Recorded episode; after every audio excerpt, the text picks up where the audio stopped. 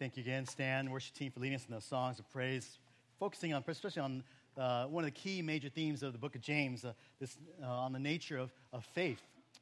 And I especially, uh, not only do I appreciate the theme of the songs, but I appreciate even uh, kind of learning a new song today. I, I, don't think I ever sung that song, Pierce My Ear. And I thought, wow, the first time I think I've ever sung in the church uh, about piercing my ear. you know, I thought, wow, that's different but I see the biblical truth there in that song, and that's, a, that's encouraging. Uh, I love it, even that we can go back to songs from the 80s, and they're still just as, you know, uh, especially if they're biblical truths, uh, they minister to our hearts. They express uh, just the, the, the, uh, the, the right response to the, uh, this wonderful salvation that we have in Jesus Christ. That's great. Appreciate that. If you have your Bibles, please take them and turn with me to the book of James this morning as we begin our series studying the book of James. We just completed our Church 101 series, and I wanted to uh, turn our attention to another book. Normally, we try to go through books of the Bible, study them kind of uh, verse by verse or section by section to give us the context for, for the scriptures so we might uh, have the whole counsel of God. We've sort of been alternating between Old Testament and New Testament. We just completed a, we had completed a series on Ezra and Nehemiah in the Old Testament, so I wanted to go to the New Testament. And if you remember the last time in the New Testament, we studied the book of First Timothy, one of the Pauline epistles. And so I thought, uh, as we go to the New Testament again this, this time, we thought we'd uh, take a look at one of the general epistles, one of the general epistles. And um, James seems to be an appropriate book, especially uh, as it kind of encourages us uh, in the area of our faith. And this morning's message is a little more of a lesson versus a, a traditional sermon, but a lesson that will help us to understand uh, sort of the introductory matters of the book of James that would inspire us to study this book a little bit uh, uh, more than maybe we have in the past. James chapter 1, verse 1. I was just, actually, I told him, I gave a bonus lesson to our first service. I should tell you too. Um, sometimes, you know, James is one of those books that maybe you don't know where to find it in the Bible. Kind of, if you're a new Christian, you know, you don't know where the books of the Bible are, and you don't use a phone or an iPad to kind of just boop, boop, boop, and find the book. Uh, for your Bibles, I always think of, I always think of this phrase, tomato plants have juice. You know, so write that down, take notes. Um, but it, it helps me to find where James is because I think of T, P, H, J, right? And I think of, many of us, when you go to the New Testament, you can find all the T books. You know, they're all near, they're all right one after, five after the other. First Thessalonians, Second Thessalonians, First Timothy, Second Timothy, Titus. So you can find the T's, you can find James pretty easily because you know T's. P for Philemon, it's a short one, you might skip it. But then Hebrews is the next one. That's a long book, so you can't miss that one. James follows right after that. So you kind of figure out where James is. I know you're going to be flipping through a lot this uh, next few, four months or so. Uh, remember that phrase, tomato plants have juice, or uh, you know, that's free. That's free. Okay.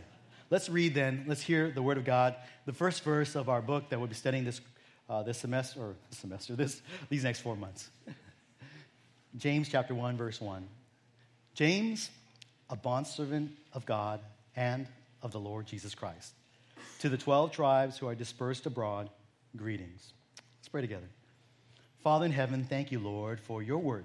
Thank you for this letter from James, a letter that not only spoke to those original recipients of this letter, but it speaks to us today. We thank you, Father, for the theme of faith that we'll examine in these next months ahead. And Lord, may you cause us as we study this, this book to look at our own faith. Lord, that our faith would not be in name only, but that our faith would be in deed as well. That our faith would be that, would be not characterized by hearing only, but by doing as well. And Father, we pray that as we obey your word, as we heed your instructions in this book of James, may we rejoice. May we uh, find reason to give you thanks and praise because we see that the faith that you give is a faith that works, is a faith that is transforming us, causing us to be renewed. It's a faith that gives us hope that the promises that you have given to us in your word, that your Son has promised to us in the Gospels, are true because we see that our faith, this faith that you give, makes every difference in our lives. It transforms how we live, and we live for your glory. Lord, we pray and ask that your Spirit would guide us now.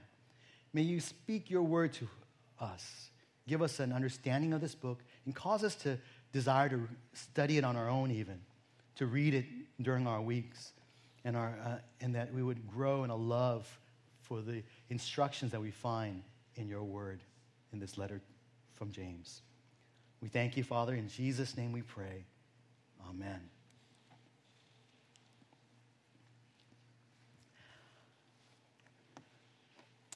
You know, as a, just as an introduction uh, illustration, you may have noticed that uh, I've gone through a sort of a transformation over the last five years. Uh, yes, I've looked, I've gotten, you know, more handsome. I understand that. no, but okay, maybe not. But you perhaps noticed, right? It's quite visible. It's every week. It's right before you. You've seen the change. I've become an Apple user, right? I've converted. Now, many of you know when I first came to the church, I was a hardcore PC user. And although I'm trying, not trying to be divisive here, okay, this is an illustration. So don't, you know, fanboys beware. Now, the fact is, I, I use PCs a lot. Uh, I use Windows, I mean, Windows uh, notebooks, and I had all sorts of, you know, all the different types of the, the Toshibas, the Dells, and, and whatnot. But after a while, I, you know, when you use Windows machines, you know what happens, right? After about a year, you know what happens It starts getting sluggish, you know, and then like, uh-oh. Um, so then eventually it starts locking up on you, freezing, and then, you know, of course, you get the BSOD, right? Blue screen of death, right? You understand that.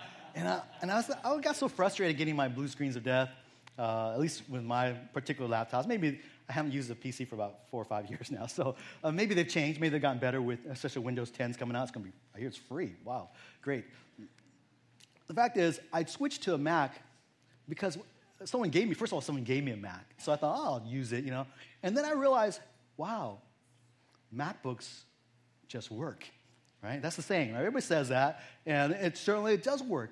It doesn't get sluggish, uh, well, not after a year at least. I've come to learn that after three years, it does get a little sluggish. Uh, it does lock up sometimes, but it's just a little longer than, you know, Windows machines. So don't get me wrong, I love, I love PCs, I love Windows machines. I like, I like how I can tinker with them. I can kind of I go in there and uh, edit files and, and do all sorts of things. I'm familiar with it. But when it came, push come to shove, I just wanted, when we have a notebook, we can, you can tinker with, you can, you can you know, know all things about it. But most of us just want a notebook that works, right? Most of us want a PC or a laptop that will just work whenever we need it. We don't want to have to tinker with it. We don't when it's not working. And uh, now, why do I say all this? Okay, not just because I'm trying to divide the church between Windows and Mac. It's not, the, not a battle we want to fight. But the fact is, I think that's that desire that we have to have a, a, a notebook that works is what we oftentimes what we think about our faith. Is that we want a faith that works, right? All of us here are Christians. We have a faith, a professed faith in Jesus Christ as our Savior and Lord. We know that that faith results in the promise of eternal life in heaven and forgiveness of sins. We understand these to be true. And these we, do, we believe, take by faith in Jesus Christ, according to the Word of God. And it's in our head, and in some sense, faith is an internal heart response. But we also want to have a faith that works. We want to have a faith that we know and have assurance that it is working that the promises that Jesus makes to us are actually true. Although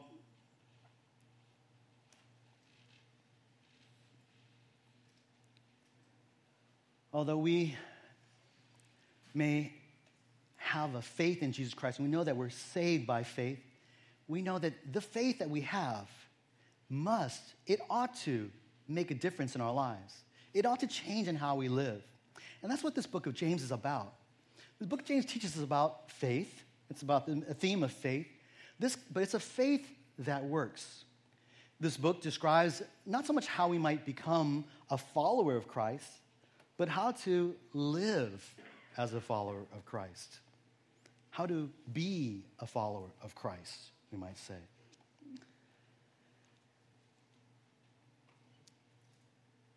We are grateful for our faith and a faith that leads to forgiveness of sins and eternal life. But we want a faith that works, a faith that works when we find ourselves facing trials, which James talks about, We want to have a faith that works in making us more equipped for life, that it helps us to uh, know how to respond in our relationships with one another when we find ourselves in, in the midst of conflicts, in the midst, in the midst of favoritism, in the midst of differences between us, socioeconomic classes. We want a faith that is more than just a name. We want a faith that actually affects our works, our deeds, our life. As we study this book over the next three months, then, or four months, I think, I hope we'll be challenged. As we study this book, we'll be challenged to examine our faith. That our faith will be more than just, I say that I believe, and I'm trusting in Christ for salvation, but that we'll see how this faith makes a difference in our lives. That our faith influences or transforms us so that we, actually, when we look at our life, we say, wow, I have a faith in Christ, and it manifests in these ways. It shows, it makes my, it makes my life different than it was before.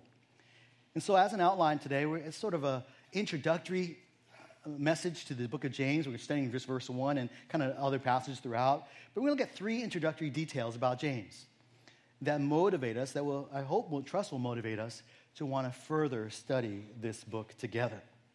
Uh, James is one of those books I think you kind of, we, most of us probably read as a new believer. It was probably after the book of John, you kind of read James because someone told you, read James. Because you, know, you, don't know, you don't know why, but most of us that read James, oh, wow, this is a great book. It tells you how, how to live this Christian life. And, but it's been, I think, as we grow in our Christian faith, we sort of move away from James. We forget the, the practical, the blessings of James. And so uh, we're going to go back to James, and I hope that it will be just kind of a refresh, refreshing uh, truth in our minds as we study these books. So let's look at these three details today. So, three introductory details. Uh, again, not a, a, formal exposition of the text, but I trust introductory matters for us that will be uh, interesting, at least, and encouraging to us to study this book. So, let's take a look. Number one, we're going to look at, as we look at this text, the authorship of James. Who wrote this letter that is entitled James? Now, when we look at verse 1, it tells us that James, a bondservant of God and the Lord Jesus Christ, this letter is attributed to James. Now, that makes sense. Uh, so it tells us that, well, the author is James. But when you know your New Testament, if you study the New Testament, you kind of read and look through all, for all the James in the New Testament, there are actually five Jameses referred to in the New Testament. Which of those James? It could be four, but five different occasions that uh, different James. First of all, I think the most familiar James uh, that the New Testament talks about is James, the brother of John, right? The sons of Zebedee. James and John were one of the uh, early disciples or apostles of Jesus Christ. It could have been him, perhaps, that wrote this letter. He, uh, in fact, when I uh, first read this book and you asked me who wrote James, I would have thought it was James the son of Zebedee, James, the, the brother of John. The second James that could have wrote this letter, or second James that the New Testament talks about, is James, the son of Alphaeus. In among Jesus' 12 apostles, there were actually two James James, the son of Zebedee, and James, the son of Alphaeus. Uh, he's referred to as one of the 12 in Matthew 10, verse 3. Now, it's possible that was him, uh, but we don't know too much about him besides that he was one of the 12. A third James that's referred to is one that's called James the Less. He, uh, he has, his mother was with Mary Magdalene at the empty tomb. And that's, that's all we know of him. Uh, some people think that James the Less is, equivalent, is equated with James the son of Alphaeus, that he's just the lesser known of the Jameses, the, of the 12 apostles. But he could be a totally different James, but we also know very little about. That's why probably he's called James the Less. Fourthly, there's another James called and he's, and he's even more obscure. He's the father of Judas. Now, Jesus had 12 apostles, as you know. He, there were two apostles that were named Judas. One was the familiar one, Judas Iscariot, and the other was Judas, the son of James. So um, James, that's a reference to, and that's the, this fourth James. Now, it's probably unlikely that a father of one of the 12 disciples is writing this letter to all the, um, to, uh, so, because he's so obscure. But there's a fifth James that's mentioned in the New Testament, and most scholars would agree that this James is the author of this letter, and that is James, the brother of Jesus. James here, uh, uh, Jesus had four brothers. That is, Joseph and Mary, after the birth of Jesus, had other sons and had daughters. And they had four sons, at least as far as we know. And of the oldest of those four sons was James. James, the son of Joseph. James, the brother of Jesus. Now, when James identifies himself here as who he is, he notice he doesn't say James, the brother of Jesus. That's kind of significant for us. Because if you were related to somebody famous, you're going to write a letter, if you're going to write a letter to Christians, wouldn't you want to say, hey, I'm James, the brother of Jesus, so that's why you should listen to me, right? It's like if I said I was the brother of our president, yeah, you should probably should listen to me too, because I got some kind of clout. I can, you know, talk to my president brother if that was the case. That would be some power. But James, significantly, and probably as an indication of his humility, but there's a theological signal here too. He identifies himself as a bondservant, a bondservant of God and of the Lord Jesus Christ. This word bondservant has just appreciated the just the biblical truths that were explained in our worship. I love it when our worship leaders kind of take time to explain songs, explain truths to us. I get so encouraged. It makes me want to sing those songs uh, a little bit louder, a little, a little more excitement and zeal. But it, a bondservant is a slave. And we kind of know about slaves. Slaves were common in those days. A slave was one who basically had no rights of their own. Their own.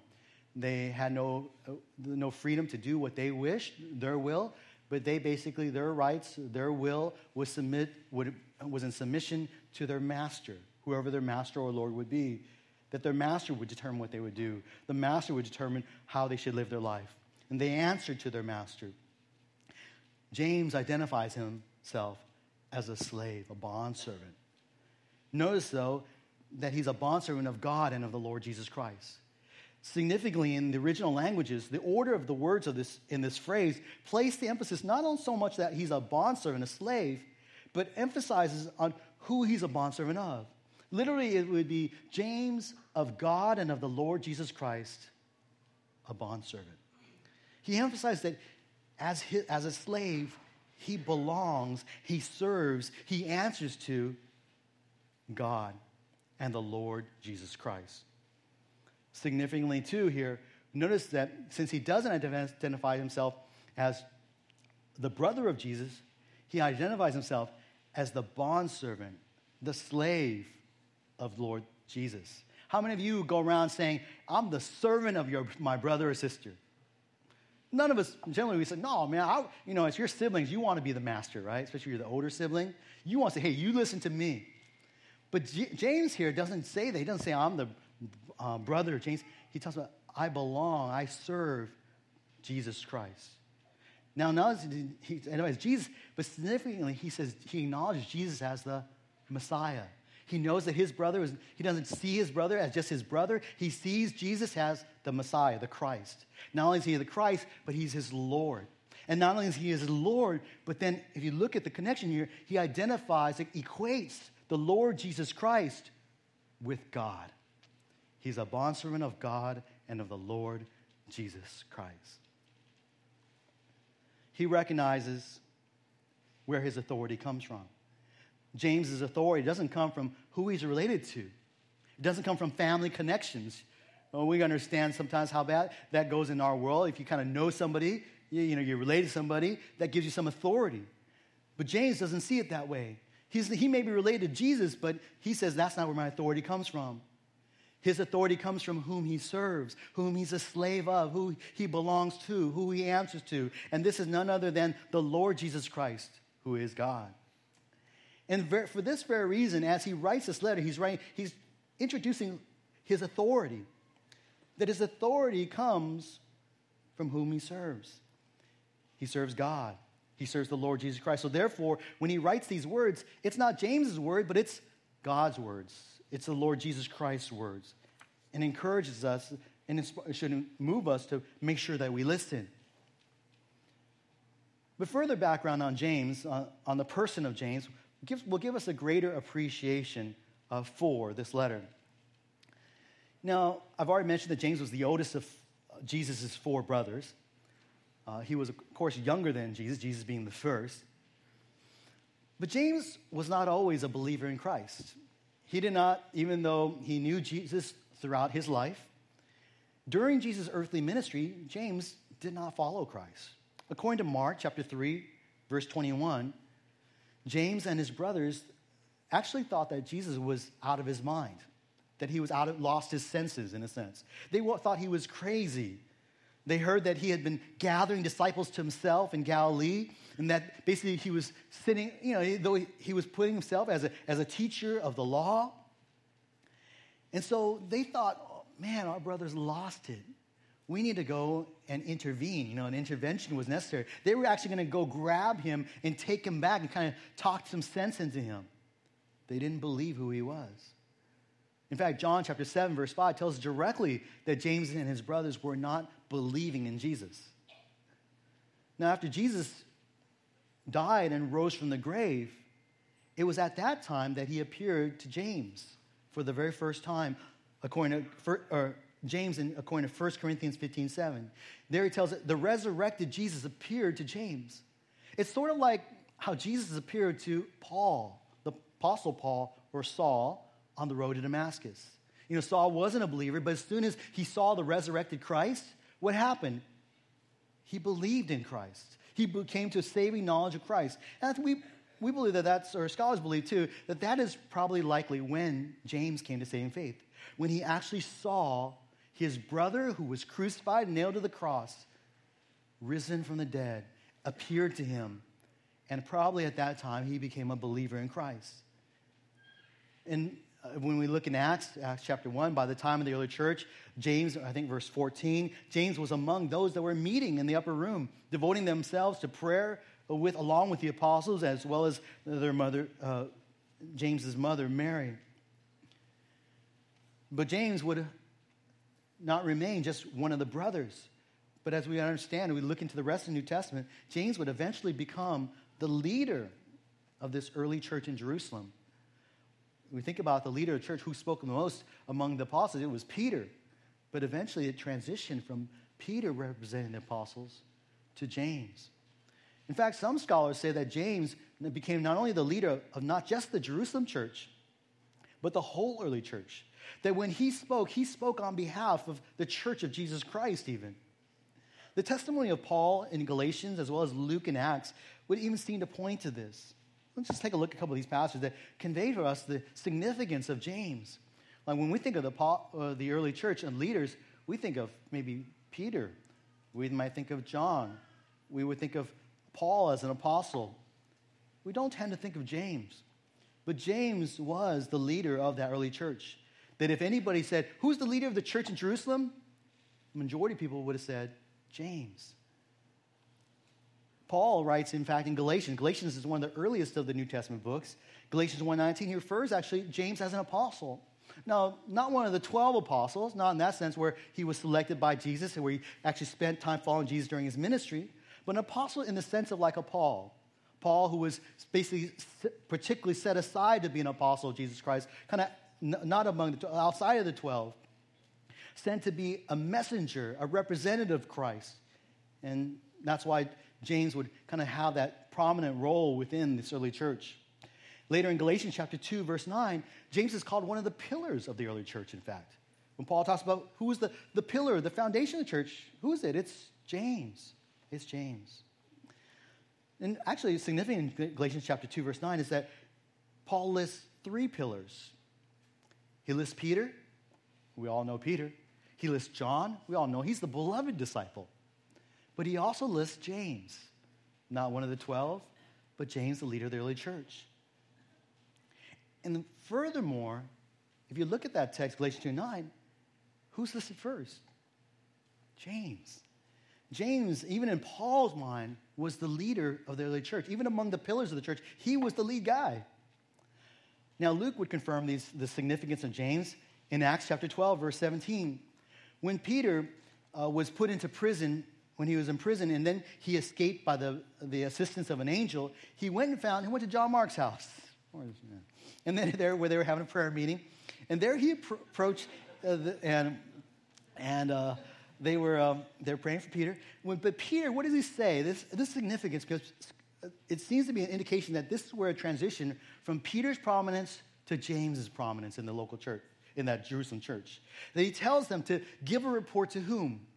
not John, not any of the 12, other 12 apostles, but to James. Tell, give a report to James and the brethren. James is, become, is becoming now the leader, more prominent leader within the Jerusalem church. In Acts 15, by the time Acts 15, kind of this is uh, when at the Jerusalem Council, the Jerusalem Council was significant because Gentiles were coming into the church.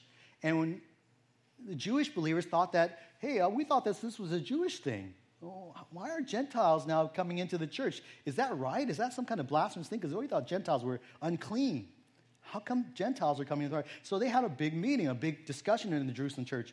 And you notice in Acts, when we read Acts 15, verse 13 to 21, who is leading the Jerusalem council? James is. James is leading that discussion. It's not, and by the way, some are saying, well, could that be James, the brother of John?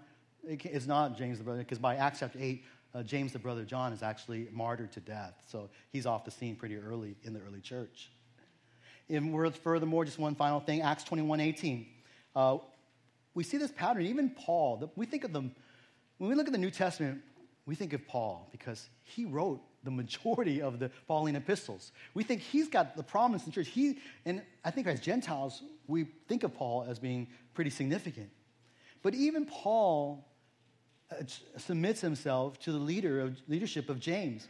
Uh, there are many, several times, and this would be one of the times, where Paul would answer and, and to seek out James's counsel. And Paul meets with James here even after his third missionary journey in Acts 21 18. And then he follows his instructions, in fact, to, uh, to, um, uh, that James gives there in that passage.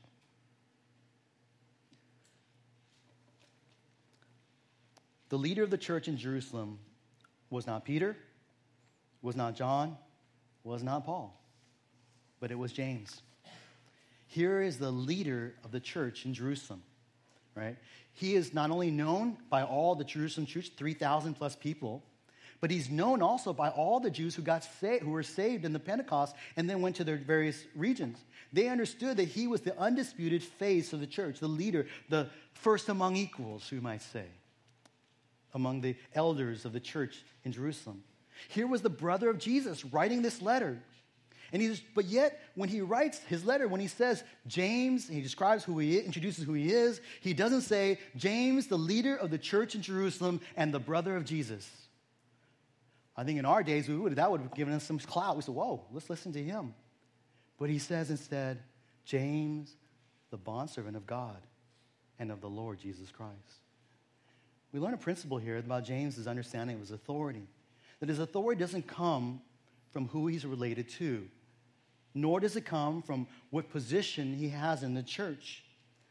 But again, it is his authority comes from whom he serves. Neither position nor family relationship give him authority. His authority comes from God and the Lord Jesus Christ. He serves and speaks on behalf of God and Christ, and therefore we ought to listen.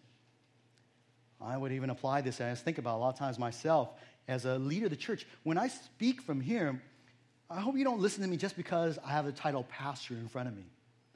You know, I, I have this office of an elder. You should respect or obey your leaders, and God's that is true. But I hope that you understand that our authority doesn't come just purely from having an office, just purely from having a title nor does it come because I know somebody. You know, maybe I know some well-known pastors. Maybe I know, you know, the, the father-in-law of our other pastors. So that gives me clout, you know. I, I respect him. He's a good, godly pastor. But the fact is, any authority from anyone who stands here in this pulpit and preaches the word of God to you comes because he is a servant of God and the Lord Jesus Christ. It comes because, therefore, and a servant of God, Lord Jesus Christ, will bring out, serve, in a sense, God's word to you. That's where the authority comes from. And that's where James emphasizes here. Listen to what I'm about to say to you as he writes to these recipients of this letter, because I'm a bondservant of God and of the Lord Jesus Christ. That's why we listen. And that's why we need this book.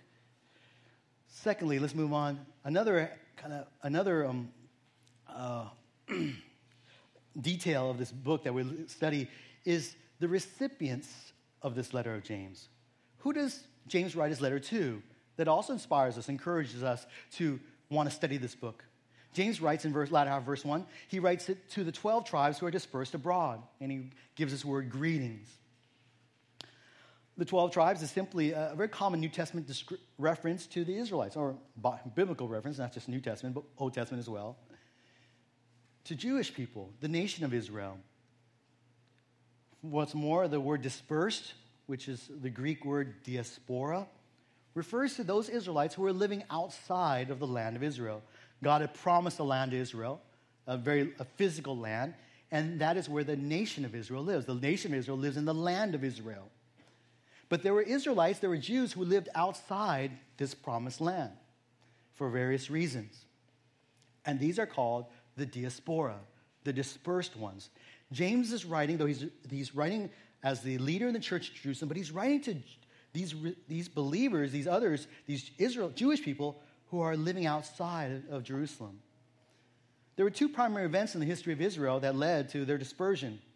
One was the Babylonian captivity that we looked at in Ezra and Nehemiah in 586 BC when Nebuchadnezzar came, conquered them, and then took some of them to slavery into the east.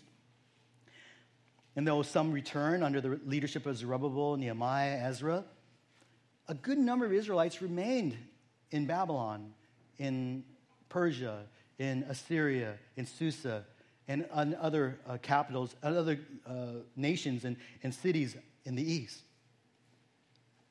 There's a second major dispersion, and that took place in 63 BC.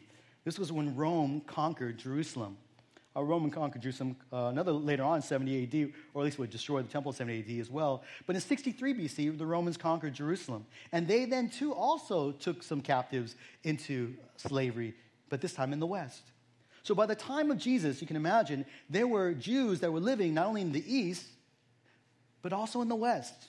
Not only slaves, but then some Jews, as they were business people, they would have maybe traveled, and they would have, as free men, they would have lived in other places as well that on the day of Pentecost, in Acts chapter 2, verse 9 through 10, Luke tells us of how many Jews came to saving faith in Jesus Christ through Peter's sermon. And, but notice they weren't all from Jerusalem. They weren't all from Israel. They were from Parthia and Media and Elam and Mesopotamia, Cappadocia, Pontus, Asia, Phrygia, Pamphylia, Egypt, the districts of Libya, about Cyrene, Rome, Crete, and Arabia the Jewish people lived all across. They were dispersed abroad uh, through various uh, circumstances. But these, James was not just writing just purely to Jewish people. James was writing to Jewish believers. Notice in James chapter 2, 1, he talks about your faith in our glorious Lord Jesus Christ. James is writing to those who are believers in Christ, those who have a faith in Jesus, the Messiah. It's significant then as we think about this letter, James writes this letter to Jewish believers, Jewish believers outside of Israel. In the letter, there is no mention of Gentile Christians at all. He doesn't refer to Gentiles. You know, when Paul writes about writes letters, he often will refer to the conflict between Jews and Gentiles. He referred to this mystery, right, that was hidden in ages past, but has now been revealed. That Gentiles too are involved in the church, are, are part of the church. And that was so mind blowing to Jewish people. We got to get that. It's like, you know, they thought that God was their God, right? He chose Abraham, he chose Jacob and, and, uh, uh, to, and his, his descendants to be his holy nation. They thought that salvation was for them, and rightly so. Salvation was for them. But God would use the Israelites. They, what they didn't understand was that God would use the Israelites and the salvation that He gave for them, that He would also extend that salvation for all mankind, including Gentiles. And so that was such a huge conflict. That's why we talk about Jerusalem, the Jerusalem Council in Acts 15. There's no mention of Gentile Christians, there's no mention of the Jerusalem Council. And that's very helpful for us to kind of identify the date of this letter. The, ver- the fact that he doesn't refer to these, those events, or even Gentile Christians at this time, tells us that James was probably writing at a time when the majority of believers were Jewish. Now, when we think of Jewish believers, we think of the Messianic Jews. We know that there's always a remnant that God maintains. But in this period of time, there was not too many, very little. Probably Paul's, Paul's first missionary journey probably hadn't even started yet. It could have, maybe he was on that journey. But the fact, so it tells us that this was most likely written before 48 AD, or 48 AD a little before. Why do we say that? Because 49 AD was Acts 15, the Jerusalem Council. And such an important discussion, if he had written, if you go there and, by the way, just for fun, those of you the Bible scholars out there, you want to study Acts, the letter of Acts 15, compare that with this, the introduction of this letter, and you'll see the very common, the common writing, because they're both written by James. This is actually the second letter of James. The first one's found in Acts, an early letter. If you know your kind of the dates of your Bible books, James is then very, therefore very likely the very first New Testament book ever written. The very first. You know, we look at the, we open the New Testament, we find Matthew there. So we think Matthew was first. Matthew, Mark, Luke, or John. Neither of those are, none of those gospels were first. They were written a little bit later. Sometimes the only other earlier book would be Galatians. Galatians actually talks about uh, some of the, the Jew Gentile controversy. So the fact is, this book that doesn't refer to it is even earlier.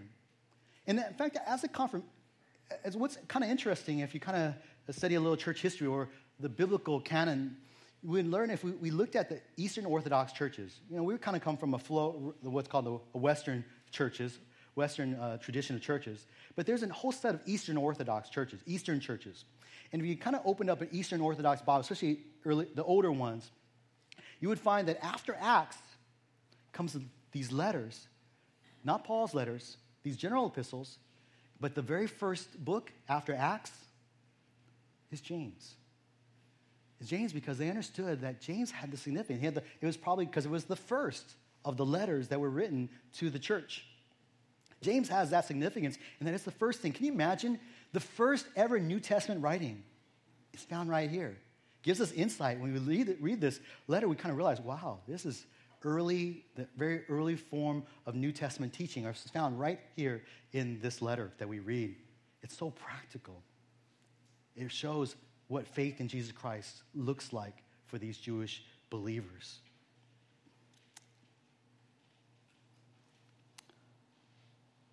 Kind of just another uh, note as we go through this letter. As we say this, we'll also notice there's a lack of any personal references. James doesn't give greetings to, hey, please greet so and so, please greet so and so. Not like Paul does in some of his letters. So it tells us that this is probably in what's called an encyclical letter, and that it was written to the diaspora, that is, to Jewish believers that are spread throughout the, the Roman Empire. Then it's likely that he had sent either multiple letters to different places, or he could have sent a few here and there, and that they were meant to be passed from church to church. Kind of like how Ephesians is often seen as an encyclical letter.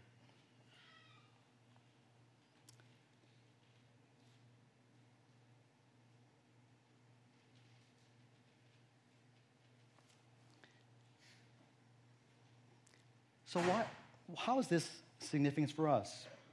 You know, when we kind of study the Bible, we kind of look at, well, who was this written to? It was written to Jewish believers. And you look at that and you say, well, since this letter was written to Jewish believers, then therefore since I'm not Jewish, it doesn't apply to me, right? Because it's written to Jewish believers. It's for Jewish believers, right? That's, that's what we might, someone might think. But how does this book that James writes, written to Jewish believers, how can it apply to us? How does it speak to us? Does it speak to us? Should we rightly interpret it as being applicable to us? Well, you know, you say, well, it's in our Bible, so therefore it is applicable. And yes, that's true. That's a good way to see it, and that's pretty safe. But let me make a, in, case you come across a liberal who says it doesn't apply to you, or someone who's uh, overly literal and says, no, since you're not Jewish, it's not for you. This book applies to us, first and foremost, because at that time there were only Jewish believers. And what is really important is that James is writing to believers. He's writing to those who have a faith in Jesus Christ. And so, as those who have faith in Christ, this word then also applies to us. Even though James addresses Jewish believers, he addresses matters that are relevant to all believers of all times. Because no matter what your ethnic background may be, your problems and my problems are always the same as every other person, as every other human being. We all share the same struggle with sin. We all share our struggles and wrestlings with temptation. All of us in life endure and go through trials and this book speaks to those matters. It speaks to how we may handle various kinds of trials. It speaks to how we may handle temptation. It speaks to us of how, when we hear the word, we shouldn't be just hearers, but we ought to be doers as well. It speaks to those of us who are given to partiality because someone may be wealthy or feel we think is more important than others. It speaks to us because we are people that have conflicts with one another and we need to understand why. It speaks to us, those of us who are sick, and we don't understand why we're sick and how we, we might resolve our sickness and how we might call our elders to pray for us. It shows to us, just as it showed to the Jerusalem, these Jewish believers, that when we have faith in Jesus Christ, it ought to make a difference in our life. It ought to work. And does your faith work? Is your faith working? You know, we got to ask ourselves that. Because if your faith's not working, working rightly in accordance with the scriptures, then that should make a red flag for you. It's just saying, well, there's something wrong with my faith then. Now, it's not that Jesus has it fall short, but perhaps there's something that you misunderstand about faith. Maybe you've come to the wrong understanding what saving faith actually is. Maybe you've kind of like Jewish, many Jewish people, faith was just simply cultural. I grew up in the church, that's why I'm a Christian. Maybe you thought that it was just purely, purely believing, just saying I believe in Jesus Christ, and just simply saying that yes, he died on the cross for my sins. That that is enough. That that's what saving faith is. But it isn't. Saving faith is transforming. Saving faith is not just something that we, a decision that we make, a, a recognition, of the knowledge of a will, of assent, that we, that a trust that we make at, at, the, at the point of salvation. But faith is believing throughout our lives. It continually does so in our lives. And to the day we see the Lord Jesus Christ. And this faith that began at the moment of our initial salvation also works throughout our life it transforms us, changes us. And so this is why, even when James is writing to Jerusalem believers to teach them about faith that works, we have a very same faith. And James wants us to make sure that we have a faith that works too. Does our faith work?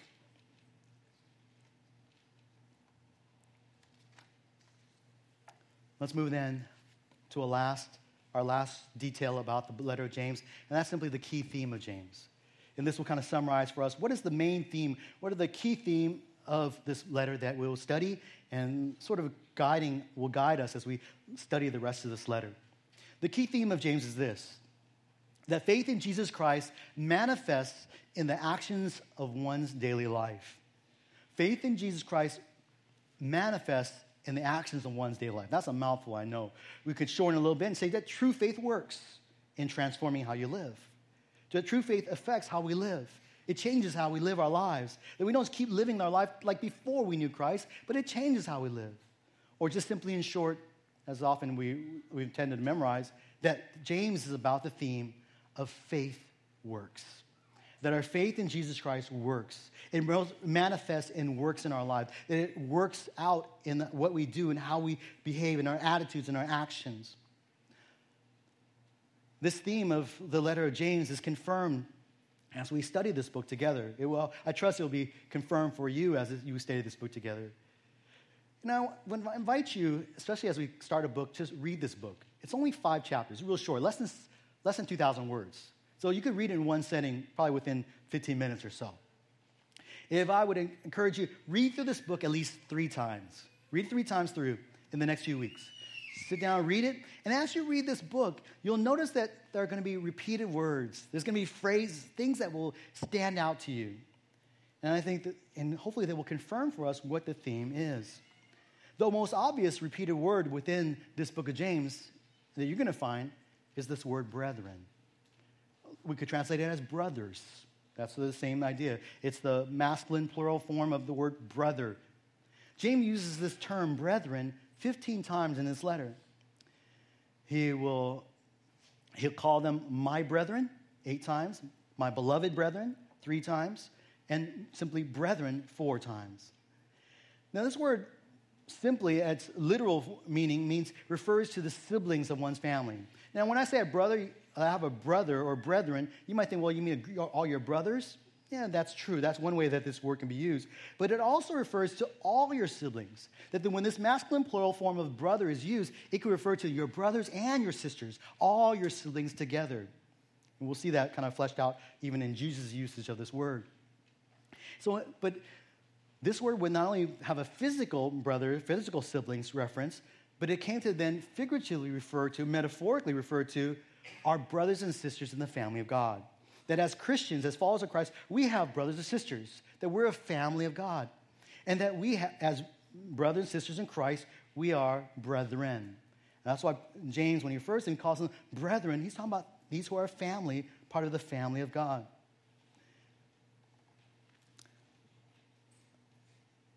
He's not just saying that just because that's what they are, that he calls them brethren. He's not just saying it because it kind of softens. And sometimes I like this term because it reminds me that we're family. You know, if you ever receive an email from me, uh, particularly if you're one of the leaders, and I will sometimes begin with, Dear brethren, you know, it's because I have something difficult to say. So if you ever get an email like that, you know it's something serious. Because I like to remind you, us, because the reason why I'm writing to us, you, or, is because I, you're my brother or sister in the Lord. And I want, and it's because you're part of my family that I, sometimes I have to say hard things, or sometimes I say things that know we might disagree about. And I, I, I kind of expect that, I kind of write it in that sense to kind of soften it. And James writes some things that are hard. He says, "Hey, don't just be hearers of the word. Salvation is by grace through faith, right? It's by just hearing and believing." But he says, "Be doers too." That's hard saying. He's going to say, "Hey, don't show favoritism. I see how you treat the rich, how you ignore the poor." Ooh, you know, that's, that's a hurtful saying, but that's a hard saying that he's going to say. James has a lot of hard sayings, a lot of challenges to, to the people of God, these Jewish believers. And he, the use of brethren kind of just sort of, in a sense, may prepare people for the hard words. Sort of saying, like, I love you before you discipline your child, you know? I love you, child. Spank. Or, you know, or, or I love you. Stand in the corner. I mean, stand in the corner. Stay in the corner. But I don't think James uses in those, particularly with those in mind. I think James here, when he uses this term, and James, by the way, does has zero quotes.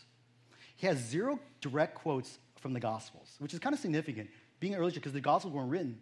But James knew Jesus for much of Jesus' life, right? And so James, when he writes this letter, says, writes many things that are very sound so close to what Jesus said, which would be understandable. And this is one of those terms. This is one of those terms that for James, when he heard when he uses this word brethren, he knows there's an event that probably is in the back of his mind where he realized the significance of this term brethren. It's not just a, just simply a metaphor. It's not just simply um, to soften his words, but he's thinking of what Jesus said about brethren. You remember back we talked about Mark chapter three already, early in Jesus' ministry that his own family thought he had lost his senses. So James and his brothers and Mary were going to take him home.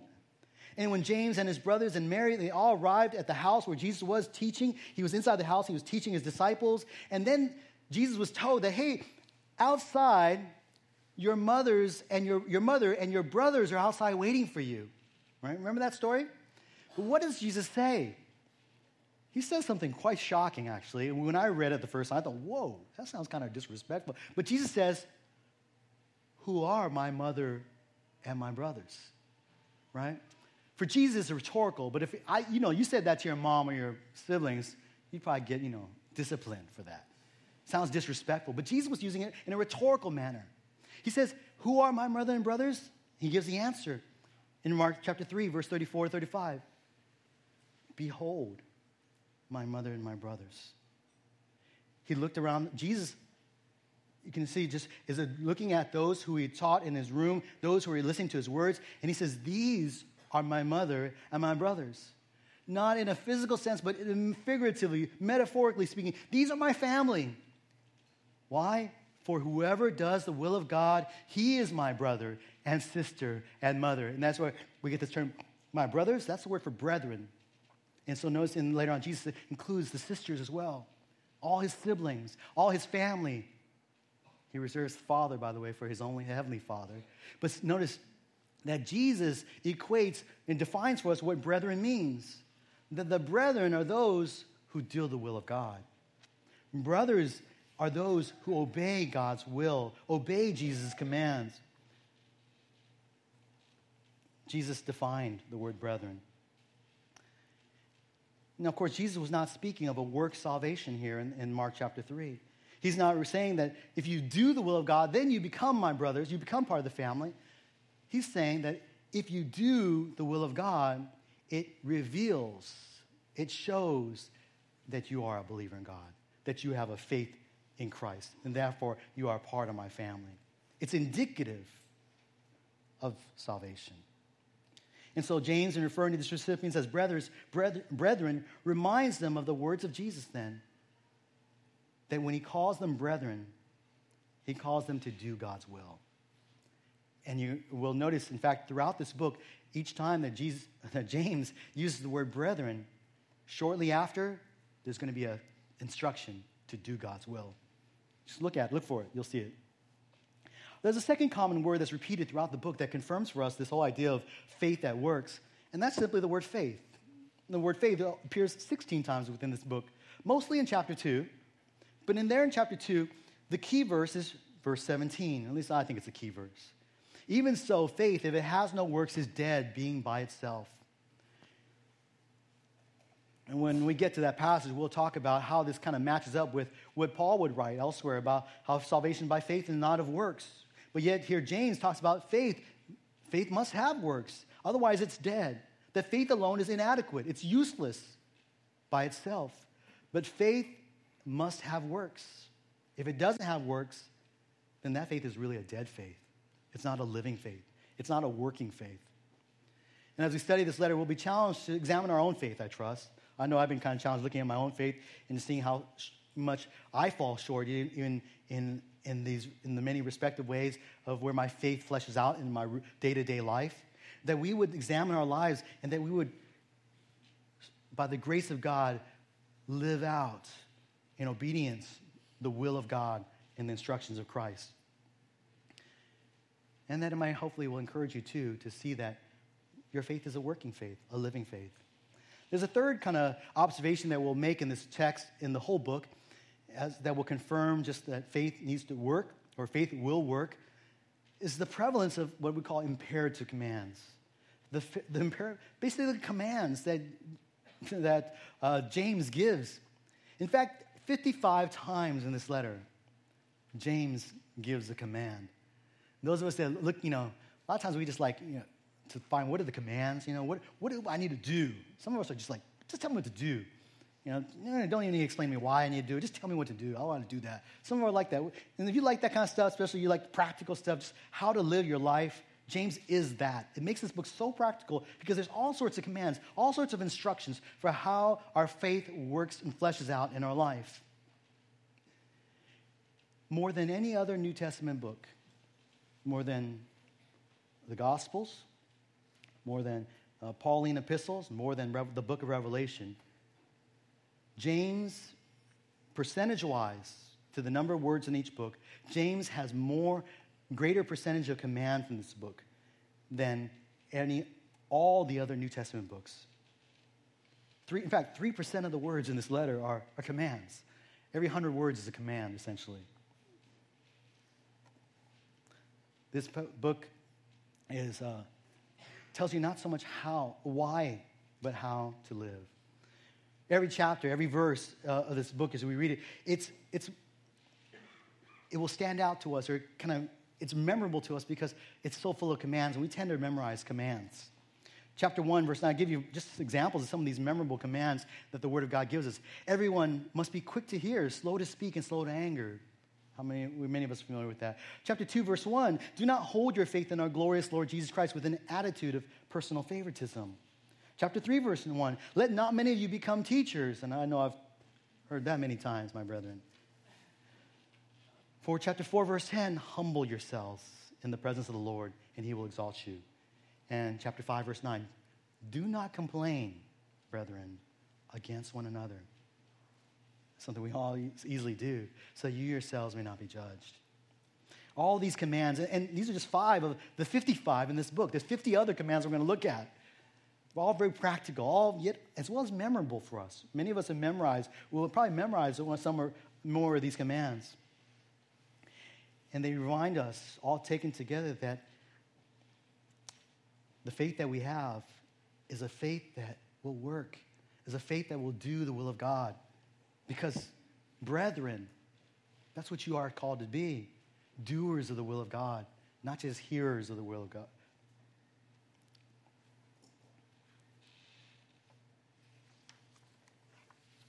As we conclude, then, I hope we've given you just enough encouragement to want to study this book more because it's written by James, the, the leader of the early church, but he's a servant of God and of Christ.